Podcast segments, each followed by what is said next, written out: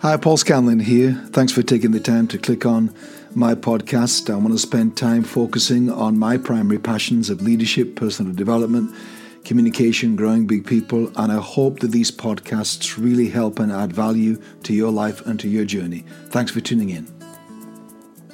I'm going to read to you from Judges twelve and verses four to six in the N I V Bible. All will come clear as I read this confusing passage to you, I promise. Though this is only the second time ever I've done this message, so it could still be a train wreck. Hopefully, if it is, only I will know, because I have an idea how it should drive, and you don't. Jephthah then called together the men of Gilead and fought against Ephraim. The Gileadites struck down, struck them down because the Ephraimites had said, "You Gileadites are renegades from Ephraim and Manasseh." The Gileadites captured the fords of Jordan leading to Ephraim, and whenever a survivor of Ephraim said, "Let me cross over," the men of Gilead asked them, "Are you an Ephraimite?" If they replied no, they said, "All right, say Shibboleth." If he said Sibboleth instead of Shibboleth, because he could not pronounce the word correctly, they seized him and killed him at the fords of Jordan. Check this out. forty-two thousand Ephraimites were killed at that time. forty-two thousand humans were put to death because they couldn't pronounce a word. So the title of this idea, this concept, is called the shibboleths that divide us. The shibboleths that divide us. I know, I know I should get back to faith part three as my titles. Then putting stuff up like that, that you're like, what in the world is this person talking about? Maybe you never heard the word shibboleth. You didn't know it was in the Bible, so you learned something tonight because it's the part of the Bible that perhaps you haven't visited for a decade. But it is a very interesting story, and it struck me as having relevance to us, twenty-first century people, not just Christians, but people, because I think this is still continuing today in different forms. Let me give you a little bit of the plot and the subplot. What makes a movie better than an average movie, what makes a book better than an average book, is not the plot, it's the subplot. What makes your life fascinating isn't the plot we can see, but it's the subplot we can't see. What makes humanity painful is that often your brain is aware of the plot you can see, but your soul is involved in a plot you cannot see. And when God wrote the story of your life, by the way, he started with the subplot, not the plot. So you live your life in complete bewilderment about what the heck's going on while God is working all things together for good. That's okay for God. But we're in the midst of it, not knowing what's going on. And this is a story where the subplot is interesting, because Joshua, that was the last judge that passed away after he took over from Moses, Joshua, as you know, was commissioned by God, following on from Moses, to clear out all of the enemy nations in the promised land of Canaan. Joshua didn't do that. He had another idea, which was, we won't kill them all, which God told us to do. We'll let some remain, and we'll let thousands and millions of them possibly stay alive, and we'll just make them slave labor. So Joshua, I think, thought he had a bright idea, an economic genius idea. We'll put them into forced labor, and we will live off their labor. We'll get them to sow our fields and take care of our, you know, situations of building and inhabiting the land. But what it did was, following Joshua's generation, the land was filled with rogue nations that were against the Hebrew and the Israelites and their God, and it became a massive contamination and a massive a confrontation issue for generations following. And that's why the book of Judges is a book of complete carnage. It is a time described by the writer himself, perhaps, perhaps Moses or Joshua that wrote the book of Judges, and it's described as a time when there was no king and everyone did what they saw fit in their own eyes. It was a time of complete anarchy. This is Wild West, people, that we're reading here. It really is. Some of the stuff in the book of Judges, it will shock you to the core, like this story does. And there's worse stuff in here than that. And so this is the subplot. And so these remaining nations that were at war with Israel kept popping up in skirmishes and sometimes full-on wars to try and wipe out Israel and deny them of their inheritance that God gave them in the land, and the contamination that continued to be in their world by these rogue nations that Joshua didn't take care of. Jephthah was a Gileadite, the star of this story tonight. Jephthah was a Gileadite, and it tells us he was a great warrior. His brothers, however, drove him away from the family in his youth because his mother was a prostitute. So his brothers saw him as, as the runt of the litter, as it were, and excluded him and, and persecuted him, and he had to flee from them for his life. He was disinherited from the family line, and Jephthah fled, it tells us in the other parts of this narrative, to the land of Tob, T O B, which means goodness. It says there that in the land of Tob, a group of adventurers gathered around him and followed him. I guess if you're a leader, people will find you some way or another. So he flees from his homeland. He goes to this obscure place called Tob, T O B. Probably couldn't find it on a map like Bradford. I spent my life explaining to people, no, Bradford isn't near London. Where do you live? England. Where? Bradford. Is that near London? Uh, no. So land of Tob was a bit like that, I suppose. And that's where he went, and people found their way to him. Never think that people will not find you. If you have a gift on your life, I promise you, it will make room for you. There's never been an easier time than now for us to find you, for us to find your voice, for you to find the tribe that are interested in your voice or your product or your idea or your book or your blog or your podcast. There's never been a better time, an easier time to get your voice out. And he didn't have that to his advantage, so he just went and fled in exile to this place, and people found him and gathered around him. Years later, the Ammonites, one of these rogue nations still there, went to war with his home tribe, with the Gileadites. And the Gileadites that were being attacked by the Ammonites sent a message to Jephthah, knowing he was a killing machine and a great warrior, and said, would you come and protect us from the attack of the Ammonites? And he said, I will, on certain circumstances, certain outcomes. And he made them promise him that if he came and swept in with his core, hardcore, you know, Navy SEAL Spartans and delivered them, that they should allow him from then on to become the leader in the Gileadite tribe. So they were so desperate and scared to death that they promised him the world. And so Jephthah comes and responds to the elders, fights the Ammonites and kills them. Next bit of the subplot. The Ephraimites, in other words, another neighboring Israelite tribe, so the same team, the same nation as the Gileadites. They decide they want to have a massive complaint and take issue with Jephthah because he didn't consult them and invite them to go to war with him against the Ammonites. So they felt he's trying to take all the glory for himself, is Jephthah, so we're going to teach him a lesson. And so they sent a message to him, you're in big trouble because you didn't invite us as your fellow Israelites to go to war with you. You kind of just want the glory for yourself. What we've heard about you is true. You're out of control. It's out of order. I guess it sounded something like that. Jephthah responded back to them, which is interesting in the narrative to explain what's going on here. He said to the delegate that came to give him that message, send the message back, by the way, to the Ephraimite leaders. I did ask you. I did ask you for help. We don't know that he did, but it tells us he did send word for help, but they didn't listen to the voicemail, is what happened.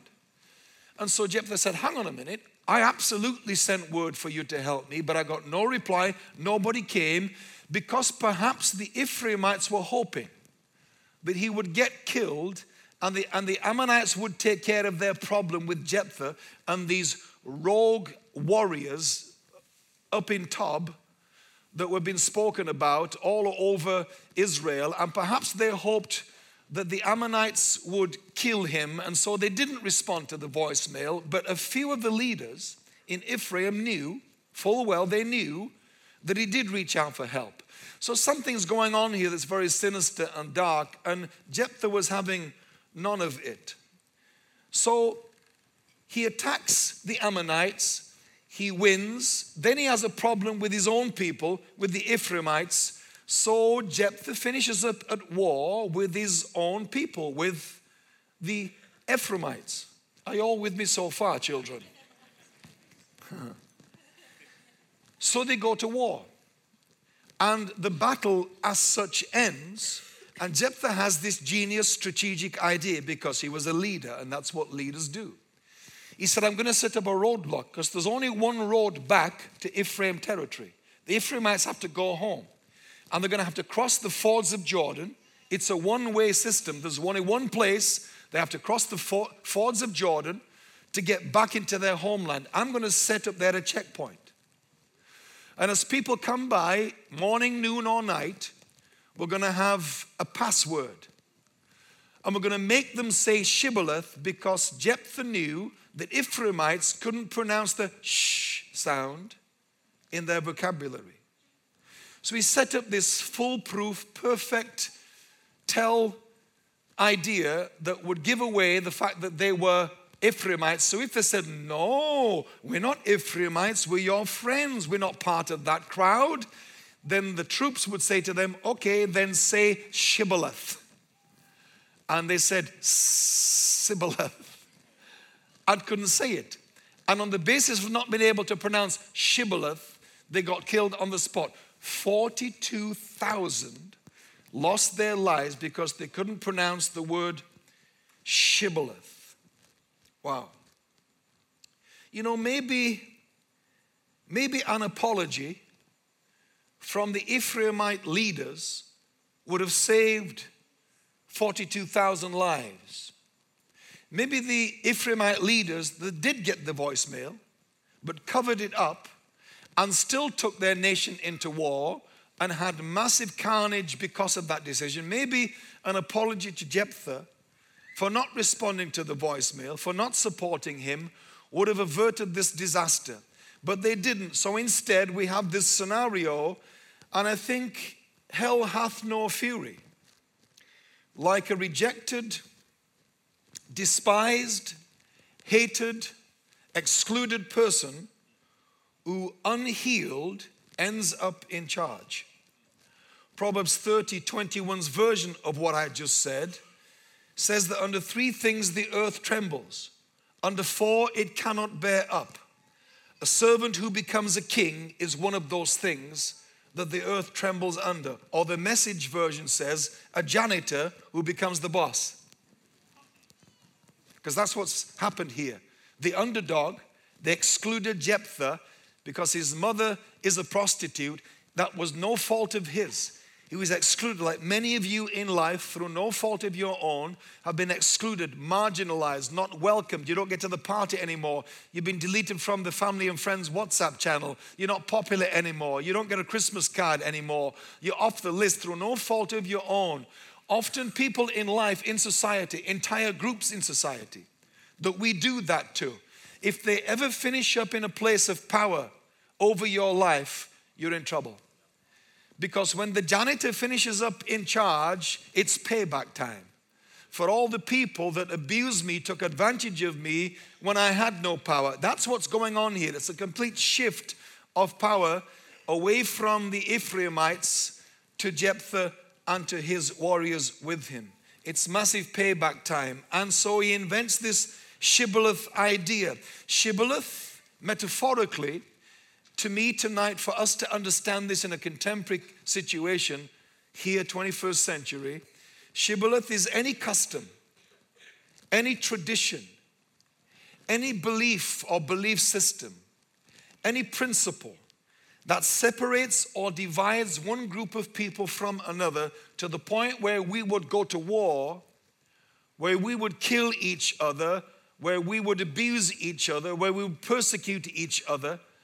Any, anything that would create that between us as humans, individually or people groups, could rightly be called a modern-day Shibboleth, something that you can't get past, something that is your, that is your area where you draw a line and say, if you can't, if you can't play ball this way, if you can't believe with me that, if you're not on my side, If you're not one of us, you're one of them. And the world's never been more divided than it is now on shibboleths.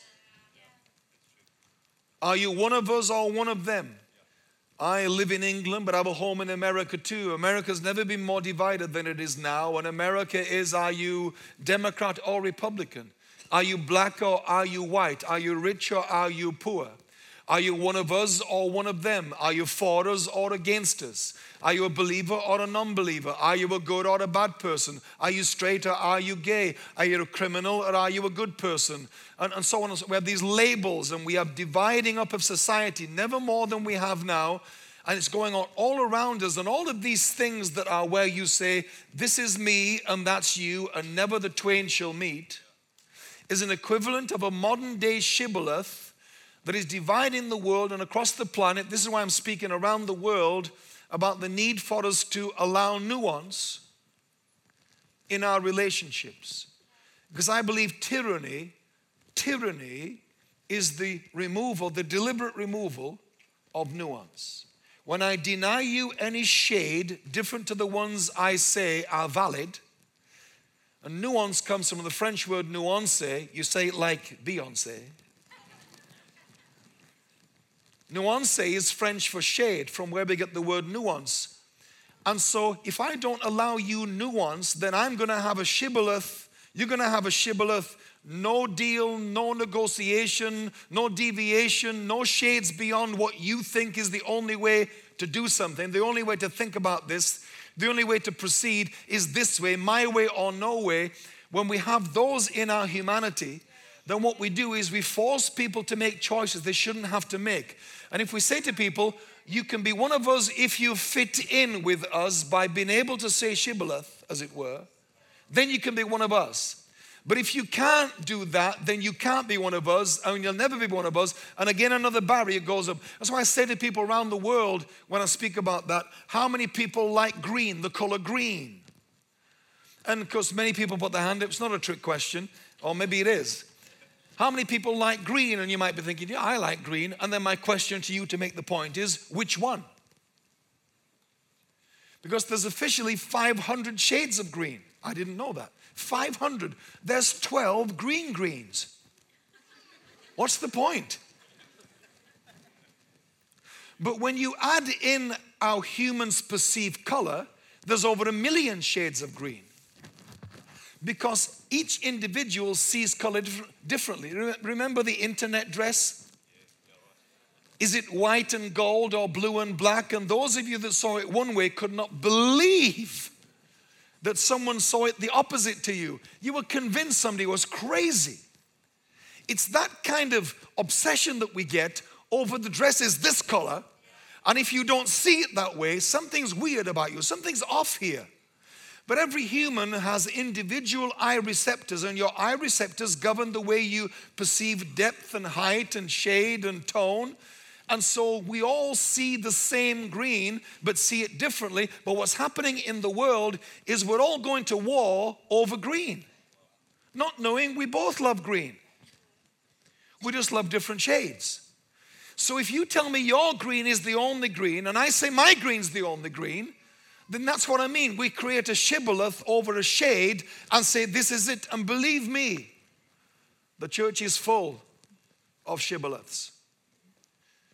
The church has been so attached to our methodologies, to our ideas of how things should happen and how people should behave. And as I said earlier, the types of people that we should welcome and trust. It's easy to welcome them in our theology, in our preaching, until they come and sit next to you. Or better still, sit where you normally sit.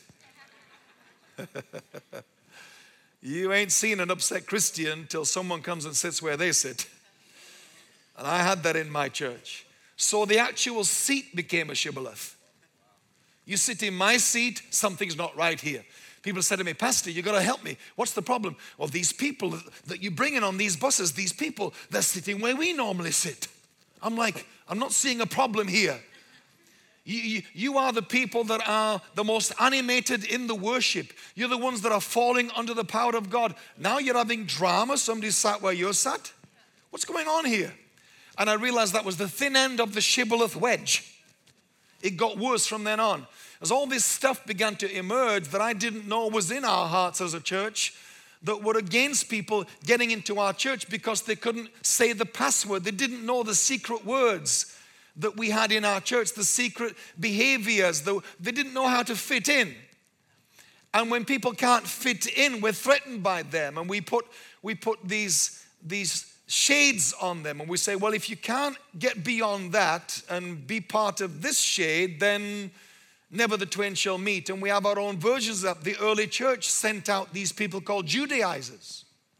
And the Judaizers went to Gentile territory and said, you can't be a proper Christian. You can't be accepted by God unless you do circumcision or keep certain rituals, or, or, or you are, you're going to commit and sign up to certain Jewish customs. And until you do that, you can't really be a born-again person. And the Apostle Paul was outraged about that behavior. And it finished up in Acts fifteen in a massive sit-down called the Council of Jerusalem, where this all had to be sorted out because the, because the Jews, the extreme Jews, were creating shibboleths, was saying you got to be able to clear, jump over this fence, jump through these hoops. You got to be able to say shibboleth by doing the things that we think are what God wants you to do. You can't be acceptable to God till you look like this, sound like this, behave like this. And I think we in the church have to have a radar for our shibboleths. That's why I say, by the way, if you were here all this morning, perhaps again tonight, that's why I'll say things like, raise a hand if you want to give your life to Christ, but if you don't want to raise a hand, that's cool too. Because I don't want the raising of hand to become a shibboleth. That our methodologies become something we're so married to that if you do something different to that, we say, well, no, no, no, you, you can't be born again if you didn't do it that way. And we have many obvious and many non-obvious below the radar versions of that.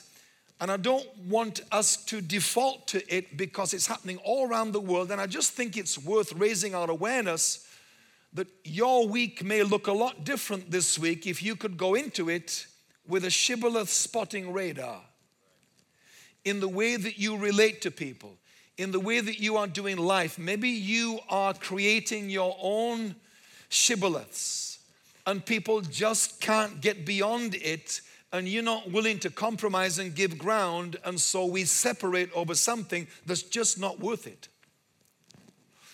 I was in... Um, Kenya some years ago, in the north of Kenya, with the Kikuyu people. When the Kikuyu people in Kenya speak English, they can't pronounce the letter L. It's hilarious. And I didn't realize how hilarious it would be till I kept hearing them talk in the meeting and shouting, glory to God. Or hallelujah.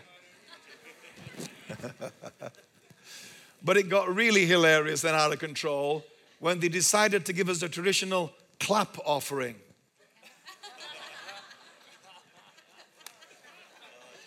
So the pastor's wife got up and said to the church, we want you to give our English visitors a crap offering. Oh, I thought, I've had a few of those in my time. A crap offering. And me and my mates that went were just dying laughing, them not aware of what that meant in England. And so they started, they started clapping or crapping. Then she got up and stopped them and said, no, no, church, this is not good enough. This is not good enough. We need to give them a mighty crap offering. So we had a mighty crap offering. I hope you'll have a better one in a few weeks. That's what I mean. So if this was a story about Kenyan tribes, you'd have been easy to find out who Kikuyu people were, get them to say clapping or hallelujah. In fact, in the Pacific Wars, um, when the Americans were fighting the Japanese, I did this research and realized that for the American sentries that were guarding certain cross points and strategic points when they were at war with the Japanese in the Pacific, they would have these sentries that would shout out because of the cover of night, they didn't know who it was, they'd make people say the word Lollapalooza. I know. And the Japanese would not be able to pronounce the L's and say Lollapalooza. And, and, and they were busted, and we are busted on so many things that we think no one will spot, and it becomes a separating issue. Lollapalooza, by the way, I found out, in case you wonder, that's a weird word, means an impressive, attractive person, like myself. So even in recent history, these versions of Shibboleth literally have taken place in people's lives. You know, Shibboleths can be in-house jargon that an outsider doesn't feel part of. Like I said earlier, I could come here as a visitor, but feel so alienated, and you don't know how alienated a visitor can feel because you've been on the inside too long. I remember the first time I ever got saved, I went to a house group. I didn't even know what a house group was. It sounded dodgy to me. And I went to a house group, and the house group leader said, uh, welcome everybody tonight to our house group fellowship. I thought, what, are we in the Shire or what? What? Then this guy said, um, let us turn, let us turn to the book, the epistle. He said the epistle. Let us turn to the epistle to the Ephesians. I'm like, what did he just say? What? And I'm looking around wondering, what do they, I'll just do what they all do. The epistle to the Ephesians. And because I was so raw and so genuine, and you lose that the longer you're in church, and you shouldn't. I said, excuse me, uh, uh, what's an epistle? He looked at me like, what? How come you don't know that? And I felt terrible the way he looked at me. You'd be surprised how much we can put people off by this shocked look when they ask a simple question that you used to ask. But now you use that all the time, and it's like, oh, you know, well, an epistle is. We have our own little ego trip about we know what an epistle is when nobody cares. If you'd have said, let's turn to a book in the Bible, it's a letter. Some people call it an epistle, but I don't because it's an old word we don't need anymore. I'd have thought, this is a cool guy. But it was the epistle to the Ephesians, like, you know, I know stuff. When I first went to a church service and the pastor got up and said, let's all turn to John. I'm like, where's John? Who, who, who's John? Why are we turning to him? Where is he? Where is he? That's how ignorant I was.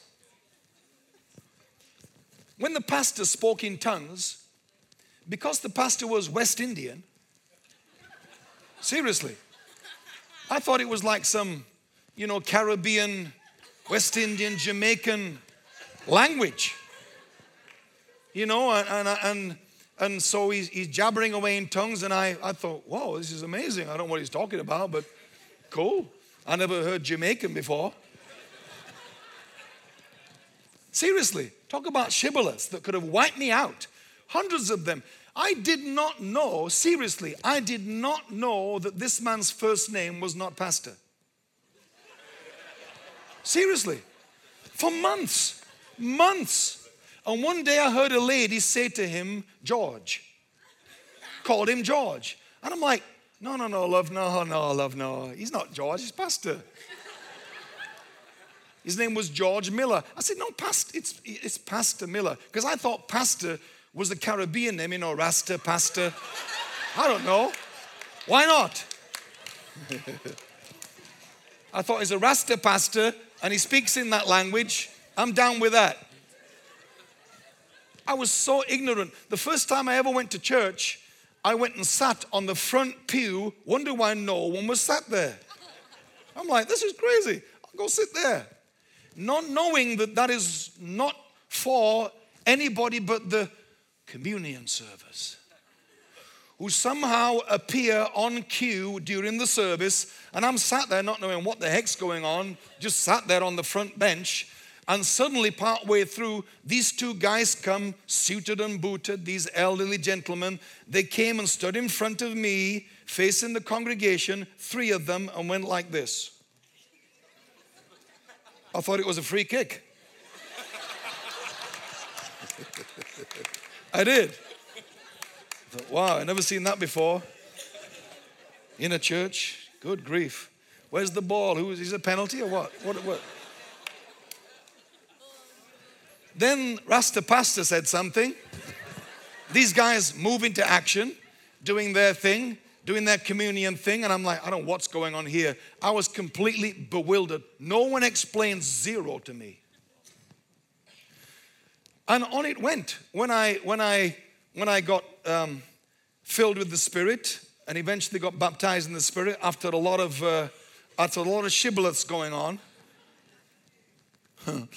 This guy once said to me, you know what, to get to, to, to speak in tongues, because in the Pentecostal church, speaking in tongues people was superior to those that didn't. It was like a pecking order, like a hierarchy. And I was like one of the plebs. I was one of the minions because I couldn't speak in tongues. So eventually I get baptized in the Spirit, I speak in tongues, and I just thought it was so cool to be able to just do this thing. And I was still at school. I got saved when I was fifteen. I was still at school. And I decided to reach out to my friends that I would do tongue-speaking demonstrations. I know.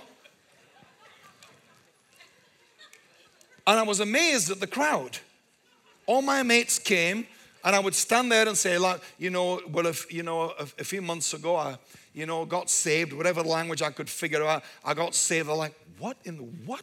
I said, and I got filled with the Spirit, like, what? And I said, I can speak in a language I never learned. Like, get out of it. Go, get, go on then.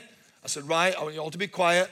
I said, I'm just going to close my eyes and I'm going to just speak. And I closed my eyes. And I just spoke in tongues. The room was like, I opened my eyes, looked at them, like, one of them said, do it again. Like as if I'd made it up. Do it again. So I did it again. They were freaked out. They said, hey, okay, so we need we need you to do this again. We're going to, let's do this tomorrow. We're going to bring our mates. So I did about three or four and realized, realized some of the people coming were flaky. So I started charging. I did. It's time this came out. This is cathartic for me tonight. I started charging. And I said, you know what? I'm going to charge you all, whatever it was back then, like forty pence or something each. I thought, I'll get the price high enough to screen out the people that are not sincere. And I had about thirty of them came, paying me forty pence a head.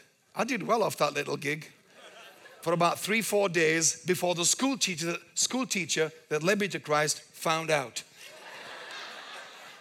Then he, as the Bible said, showed me the way more perfectly. So I came into this church world, to talk about shibboleths, as I, as I think back, as they come to me, as I'm telling you. I don't think you should think, we should think, that we don't have our equivalents of it still in the church world. That's why I think what happens up here, I used to say to one of my secret shoppers, your job is to secret shop what happens up here. Are we using language that you need to be Moses to understand? Is, is, is our tone, is our stuff on screen? Is the language that we use on screen?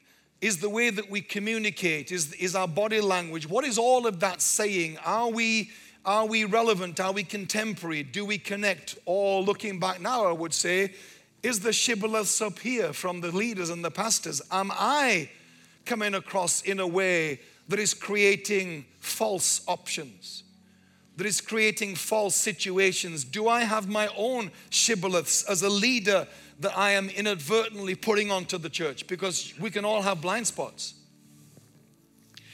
And I want you, as you go into your week, to ask yourself, do I have in my life, in my relationships, my marriage, my friendships, my work relationships, my life in the community, my life in the church, do I have my own, you know, no-go, can't cross this line things that become your little shibboleths that protect you from those other people? And because they can't sound and look and behave like you want them to, you are denying them an inclusion in your heart. Are you doing that? Are you contributing to this divided world that we are living in? And is there something in there that you can think, hang on a minute, I don't think this person hates green. I don't think I'm defending green. I think if I could put myself in their shoes, I think I would feel like they felt. I think if I could be in their shoes for a week, I think I would understand where they're coming from. I think these people are hurt. I think they've been through stuff. I think someone's handled them badly. And I think I don't need to be another one in line that's handling them badly, especially if they've been handled badly by a series of Christians. It's your chance this week when you meet someone that wants to enter in to your world. It's your chance to not lay another shibboleth on them. To ask yourself, check yourself first, and to say, I don't want to contribute to this issue in the world.